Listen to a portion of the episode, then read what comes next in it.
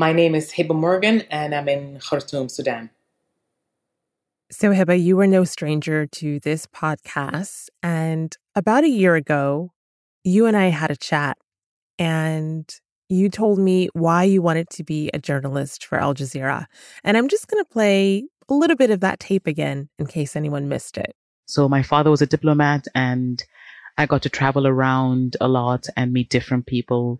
My mother is from Sudan. And I remember when I was in sixth grade and I told my mom that I wanted to be a journalist, she just freaked out and it was all it was written all over her face that she didn't think it was a good idea but yeah here i am and uh, i spoke to her a few days back and she said yeah this is exactly why i didn't want you to be a journalist trying to report fairly and accurately uh, sometimes gets you in trouble with certain governments when you told us that you had just been kicked out of sudan and that was about a year ago and that's a big part of the story that we want to tell today.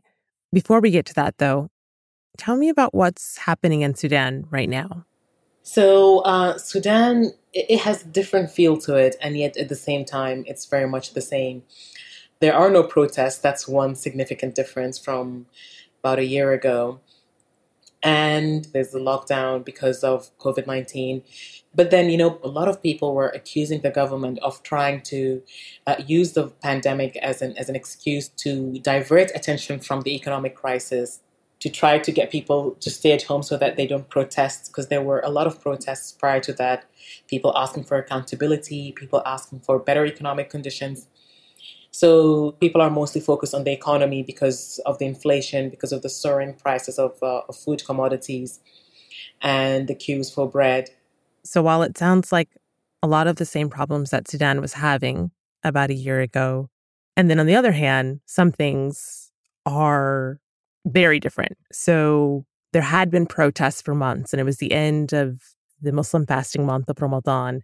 And Omar al Bashir was just barely out of power.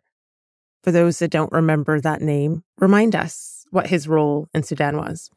When Omar al Bashir came to power in 1989, he basically overthrew a democratically elected government. And for a lot of people, he was he was a terror. So a lot of people here in Sudan remember him as the person who had a big role in, in leading Sudan to the crisis that it currently is in now. Um, for others, you know, he he was what his party was nicknamed the Salvation. But for for most of the people, uh, especially those who had protested, he was someone who, uh, up until 2019, had to go and eventually did go. So Bashir was ousted from office in April, and soon after, the Al Jazeera team was forced to leave too. When we talked to Hiba that first time, she was in Juba, South Sudan. A few days before her arrival there, she'd been stuck in Khartoum, banned from reporting. This, as more than 100 Sudanese protesters were killed. It was Monday, June 3rd, one year ago today. And we wanted to play that again for you. We originally ran it in June of last year, and it resonated. And with the current protests against racism and police brutality in the United States, it seemed especially poignant. We're working on an episode about those protests right now and we'll have it for you on Friday. For today, we've done some light editing on this version of the story, but keep in mind the time references are from a year ago. It's the story of protesters who were killed by their own government and our Al Jazeera journalists who were barred from reporting on it. I'm Malika Bilal, and this is The Take.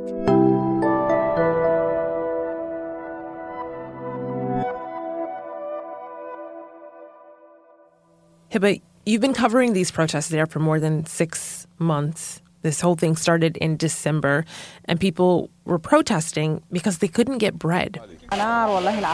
Everything is expensive. The prices have been going up, and there are so many things we can't buy. And then there is the bread crisis. And then by April, Sudan's president, Omar al Bashir, was ousted, which for the protesters seemed like a big win. This revolution was achieved by the people and the army. Everyone will work for a better united Sudan. But their movement has always pushed for a civilian government heading the country, and there's still this military government that's in charge. So let's start at the end of May. The Muslim fasting month of Ramadan was ending, and pressure was building, and the protesters were holding this sit in right in front of the military headquarters.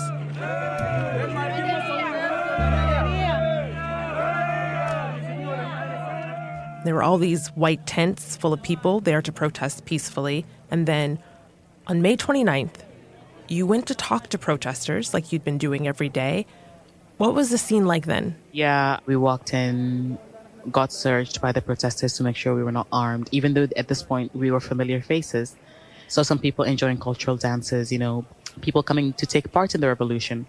There've been calls and there were chants.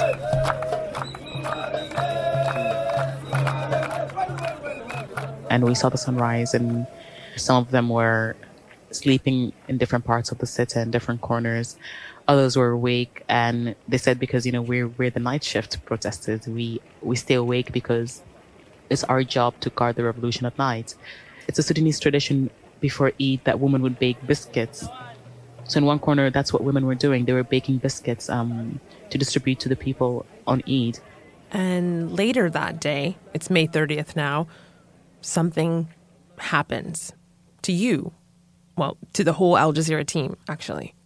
Now, Sudan's Transitional Military Council has also ordered the office of the Al Jazeera Media Network in Khartoum to be shut down without giving any reason at all. Protesters have been staging a sit in outside military headquarters. So we had finished uh, filming at the sit in the bureau, the Al Jazeera bureau, is in a building uh, not far from where the sit-in is. And Al Jazeera Arabic, which is also in that bureau, uh, they had staff who were still there, and then they got a call, and they were told that uh, you guys can no longer operate, and we're on our way, and we will be coming to confiscate your equipment and lock your offices. So they were shutting Al Jazeera's reporting operation down. So we made our way to the office and when we got there, we found a military pickup truck, two actually, on both sides of the road, uh, loaded with machine machine guns and RPGs. Oh wow! Soldiers around the building, and then we got to the fourth floor where the bureau is, and we found national security officers, uh, delegates from the Ministry of Information, um, and from uh, the military council, so men in military uniform and they were telling us, you know, that um, you can no longer operate. We asked for a reason, obviously, you know, why why are we not allowed to continue working? And they said the military council said that.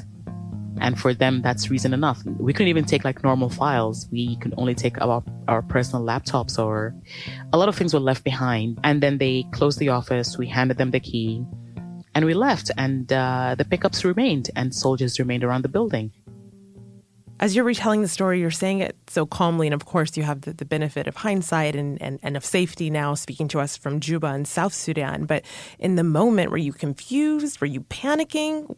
What was going through your head? I was confused and uh, we wanted to know what what brought about this decision, you know? And we were quite worried that, you know, when we come downstairs and, and, and are about to leave, then the military would make a move to try to arrest us. And our concern was that you know, if we're all arrested, who's going to start making calls to find out where we are and, and, and try to get us out or at least make sure that people know where we are? Because at that point, the whole bureau was actually in the office. I remember my colleague Imran saying, you know, we, we have to find a way to basically vent this frustration and especially, um, you know, he looked at me and he said, you know, like, whatever I'm feeling right now, I just have to write it out because other than Uh, other than that, I would go crazy because the colleague you mentioned, Imran Khan, he's one of Al Jazeera's war correspondents. He was there with you covering the revolution. He actually sent us some voice memos from Khartoum. You know, it's frustrating not being able to be a journalist and be out on the streets and interviewing people because we're banned. It's frustrating that I can't go out onto the streets because there are so many soldiers around and and so it's not worth running into one and then having a gun pointed at you um, uh, when you can't do any journalism anyway. So right now, yeah, um, I'm not worried, but certainly there's a concern. And I know Imran a bit. He must have been concerned for you. he knows that as a Sudanese, it, it, it would have an impact on me personally, not just professionally, but personally. And he was, he, he was very careful to make sure that, you know, that it didn't reach that level where I would just break down and, and they wouldn't know what to do. So on May 30th, a Thursday, the Al Jazeera team was told they had to close shop, but other reporters and outlets are still reporting, and the protests are continuing through the weekend. And then it's Monday, June 3rd. Lots of protesters are out again, and they were expecting some kind of reaction from the military government. They were hoping that if they were there in large numbers, then uh, the military would not make a move because that would mean more victims, more people killed. And so they were hoping that a large turnout would deter an attack. And then I got a message from somebody there saying there's no electricity at the sit-in. They were saying that that the, the, the military has cut off the electricity and, and that was not a good sign for them. And they were worried that in the darkness, that the military would be able to spread around. And then two hours later, I got the first message from somebody there saying they're shooting at us. That's how it all started. Or actually, that's how it started coming to an end.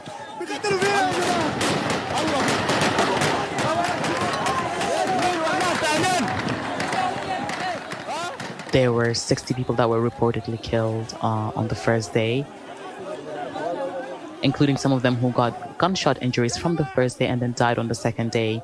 Then there was a figure of 40 bodies that were recovered, uh, retrieved from the Nile. Bodies are being pulled out of the River Nile. At least 40 so far, according to Sudan's main doctors group. I can't even imagine what that is like being in that moment where you're almost forced to sit on your hands. If you can take the journalist hat off for a second and just talk to us about what that's like as a, a human being, what that's like as a, a native of Sudan. It was, um, I would like to use the word heartbreaking, but it's, that would be an understatement. Um,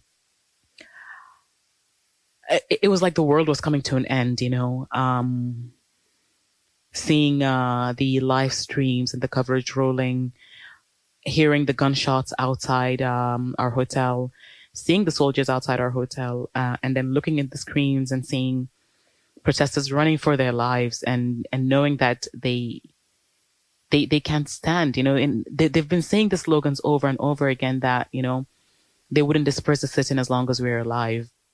Apparently um, uh, the, the military took that slogan seriously and uh, started firing at all the protesters making sure that if we have to disperse the sit-in by killing you all so then be it. And at that point you feel helpless malika you know? The, they, these are your these are your countrymen and these are your um any kind they were not posing any kind of threat. They just came there to make their voices voices heard and and there would have been so many ways peaceful ways to make them go back home. Instead they were shot down and then as we were there watching those videos and trying to reach out to people that we knew most of us broke down that day. People died, you know, all because they just wanted a better future, a fair future. Did you personally know anyone who was directly affected? So, the first few hours, I knew a few people I couldn't get a hold of. Eventually, I did get a hold of them. There's some people still unaccounted for um, that I know, and I've tried reaching out to them, and we couldn't get a hold of them.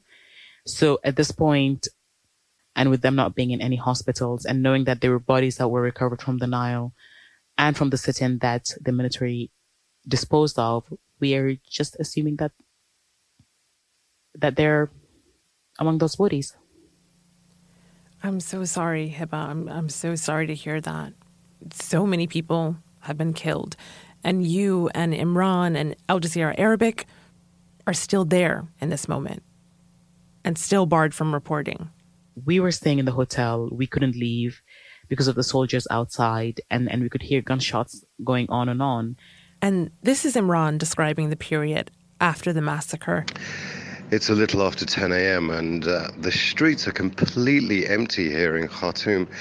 Uh, the brutal crackdown on the protesters has meant that very few people are out on the streets. Very few shops are open.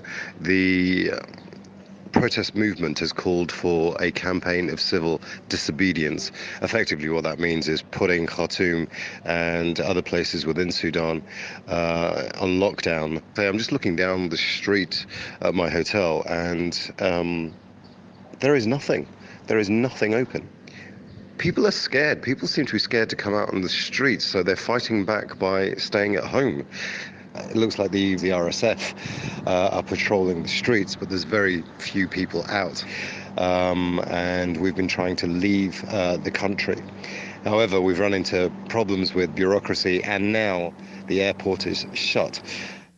And then something else happens. The Sudanese government shuts the internet down. Hundreds of protesters have been arrested and the internet is cut. So now it's not just you and the other reporters who can't tell the world what's happening in Sudan. The protesters themselves can't get the word out. So the internet blackout happened after the attack started. And people believed uh, that the internet blackout happened because a lot of people were live streaming the attack as it was happening. They were recording videos of it and uploading it on social media. And so the internet access was cut off so that most of the people who took pictures could not upload to show how terrible that attack was on unarmed protesters, you know. Um, let's let's make it clear. All the social media videos circulating around are just bits and pieces of what really happened that day. So this has me thinking what what did actually happen? The, the military i saw is saying that they decided to disperse the sit in, pretty much admitting some role in what ended up being more than 100 Sudanese dead, according to the Central Committee of Sudan Doctors. Shamsuddin Kabashi, the military spokesperson, said, and I'm quoting here, We regret that some mistakes happen. Some mistakes. What do we know about who was shooting, who was armed? Well, the protesters were definitely not armed. We've been at that sit-in every day since uh, April, and so we know for sure the protesters are not armed. The only people who carried arms were the Rapid Support Forces and the military. And protesters said that men in police uniform, but who they highly suspect were from the Rapid Support Forces, were also there with whips and canes and guns. And you couldn't get out at that point airlines started canceling their flights, um, saying because of the situation they couldn't land. But most of the calls didn't go through because of the the clampdown on the networks. So it, it was just a situation where we were stuck. Effectively, we were stuck.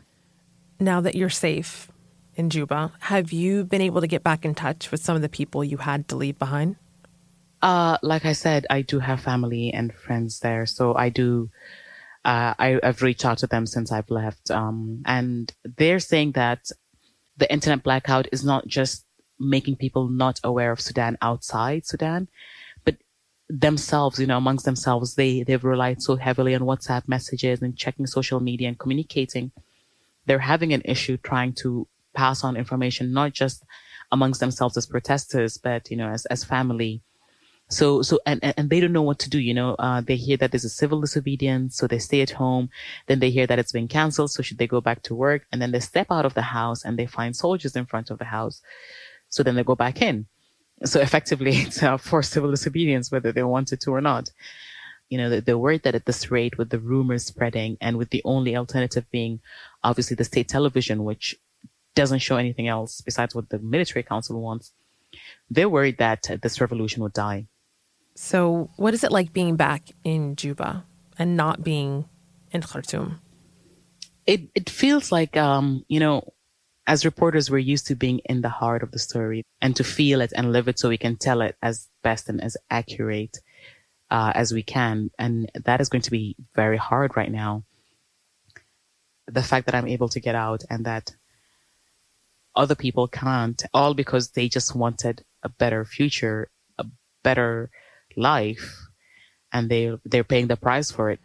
Will you go back to Sudan? Yeah, uh yes, definitely. I mean Khartoum is one of my homes. Um, I have family and relatives there. So yeah, I will go back. It'll be a shame that I won't be able to report. Um, but I will be able to go back and um, see how things are doing every now and then. So, Hiba, you told us that when you were a sixth grader, you decided to become a journalist. Did you ever see anything like this in your future? No. Um, I no, I certainly do not envision that. I did not uh, expect to to see this, and not worst worst part of it all is that you know you'd be seeing and, and, and living it, but you can't report on it. So I didn't I did not think that I would be living this time, but here we are. Um, yeah, this is something I did not really uh, think I'd be living through. So, fast forwarding about a year, here we are. It's June of 2020, and you lived through it. Now you're back in Sudan. You're back reporting in Khartoum. How does it feel?